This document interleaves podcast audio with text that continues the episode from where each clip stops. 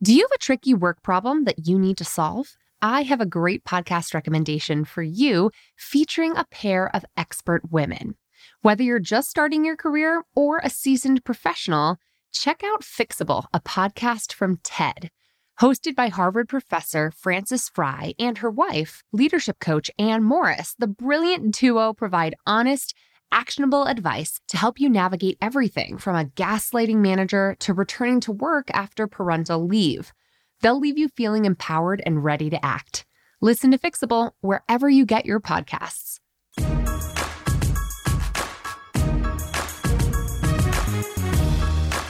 When I first started Bossed Up, I knew I wanted to help women navigate career transition, but with a specific kind of outcome in mind, something I call sustainable success. I don't just want women to have more money and power, although those are certainly welcome too. I want us to live happier, healthier lives without having to give up on our wildest ambitions. As I've been reflecting a lot lately about the past 5 years and all we've accomplished as a community at Bossed Up, I've also been considering where we're headed next. Your survey results have been a huge help too, and I shared more about all the conclusions and takeaways that I took from your helpful insights on the Bossed Up blog yesterday. So check it out. I'll drop you a link in the show notes to see the most surprising and interesting findings from our community. And a big part of all this reflection is recognizing that while I have talked a lot about careers these past 5 years, I haven't really done the same work when it comes to the Bossed Up lifestyle that I've always been pursuing. The lifestyle that's always been central to our mission to help you craft a happy, healthy, and sustainable career. And first of all, we've got to acknowledge the difference between a career and a lifestyle. You could be an attorney practicing law in New York City or an attorney doing document review in Bali. While you'd technically be pursuing a similar career path, I'm sure your lifestyles would look a whole lot different. The same thing goes for pursuing a career in the nonprofit sector in upper management at an international organization based out of London versus the lifestyle that might come with running a local nonprofit in rural Arkansas. Technically, you're in the same field, but your lifestyles look totally different. And it's not just about location. The same difference could be considered if you compare teaching, let's say, in Los Angeles, if you're a preschool-age teacher versus a college professor, a scientist working on infectious diseases for the Department of Health versus big pharma, an engineer working for a major firm, or a car engineer working in a body shop. For all the thought, energy, and effort we put into crafting our careers, we don't always give our lifestyle the same consideration. It's like we're busy chasing success in one of those arenas, but not even considering what success would look like in the other. I was so dogged in pursuing career success that it really wasn't until recent years that I even started exploring what the good life, I put that in air quotes, looked like for me, and then got busy living it. I wish someone had told me that your career doesn't have to determine your lifestyle, or even point out that your lifestyle is something to consider as you craft your career to support it. In other words, there are lots of ways to be successful. If we give ourselves the chance to dream big about the lives we want for ourselves and actually admit that it's okay to want those things, a tiny house in the woods, a partner we can trust, a baby blue moped, or a menagerie of animals, then we can start putting a plan in place to make those dreams a reality. It's okay to pine for a certain lifestyle. And today's boss tip is to get clear on what that lifestyle is for you. Don't just plan for your career, plan for the kick-ass life you want that career to support. Maybe it's about striving to become debt-free. Maybe it's having a whole brood of babies. Or maybe it's about a little house on the beach you can call your own. And if you're drawing blanks, you are not alone. Remember, this mental exercise is part of our use it or lose it kind of neurology.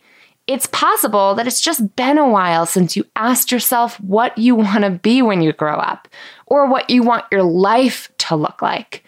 So if you want a structured series of exercises to walk you through clarifying your vision in all aspects of your career and life, a good place to start is by downloading my totally free Bossed Up Life Tracker workbook, which I'll drop a link to in the show notes below too.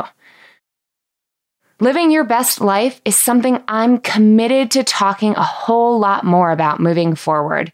Whether it's sharing best practices for pursuing a healthier, more stress-free lifestyle, tips for integrating travel and fun into your life in a major way, or money management strategies for becoming the boss of your bank account.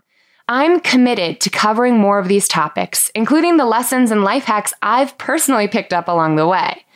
That means that moving forward, I'm not just looking for your career conundrums to cover on this podcast.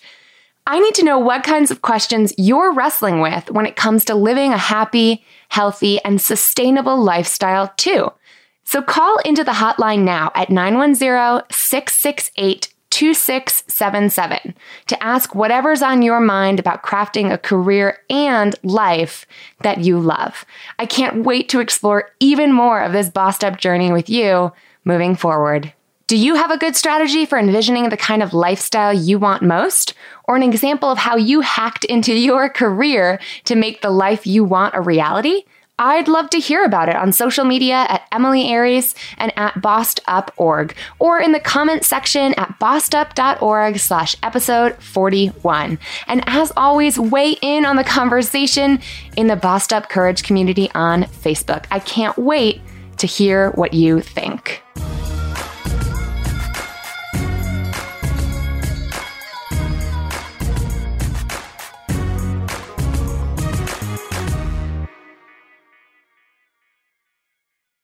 Let's face it, speaking up at work can be really hard to do, especially for women and women of color. When the stakes are high and you've already worked so hard to just be the only woman in the room and you want to get everything right, you want to have all your facts and figures accurate before making your voice heard, it's just so much easier to stay silent instead. Researcher Deb Jahansky calls this loss of voice phenomenon, and it actually emerges in adolescent women at greater rates than men, and it sticks with us for the rest of our lives. Self-silencing behavior can actually become an unconscious habit unless we consciously engage in practicing our assertive communication skills. And we here at Bossed Up have set out to help women like you do just that. Speak Up, my live assertive communication course, is back open for enrollment, and we're kicking off a new cohort launching this June.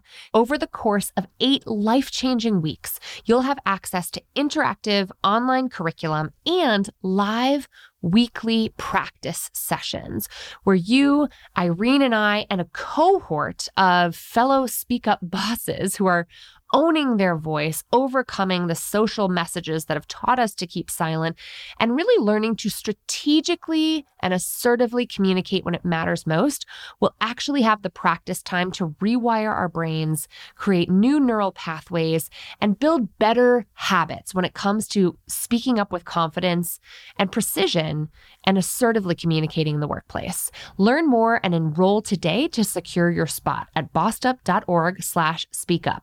That's bossedup.org/speakup.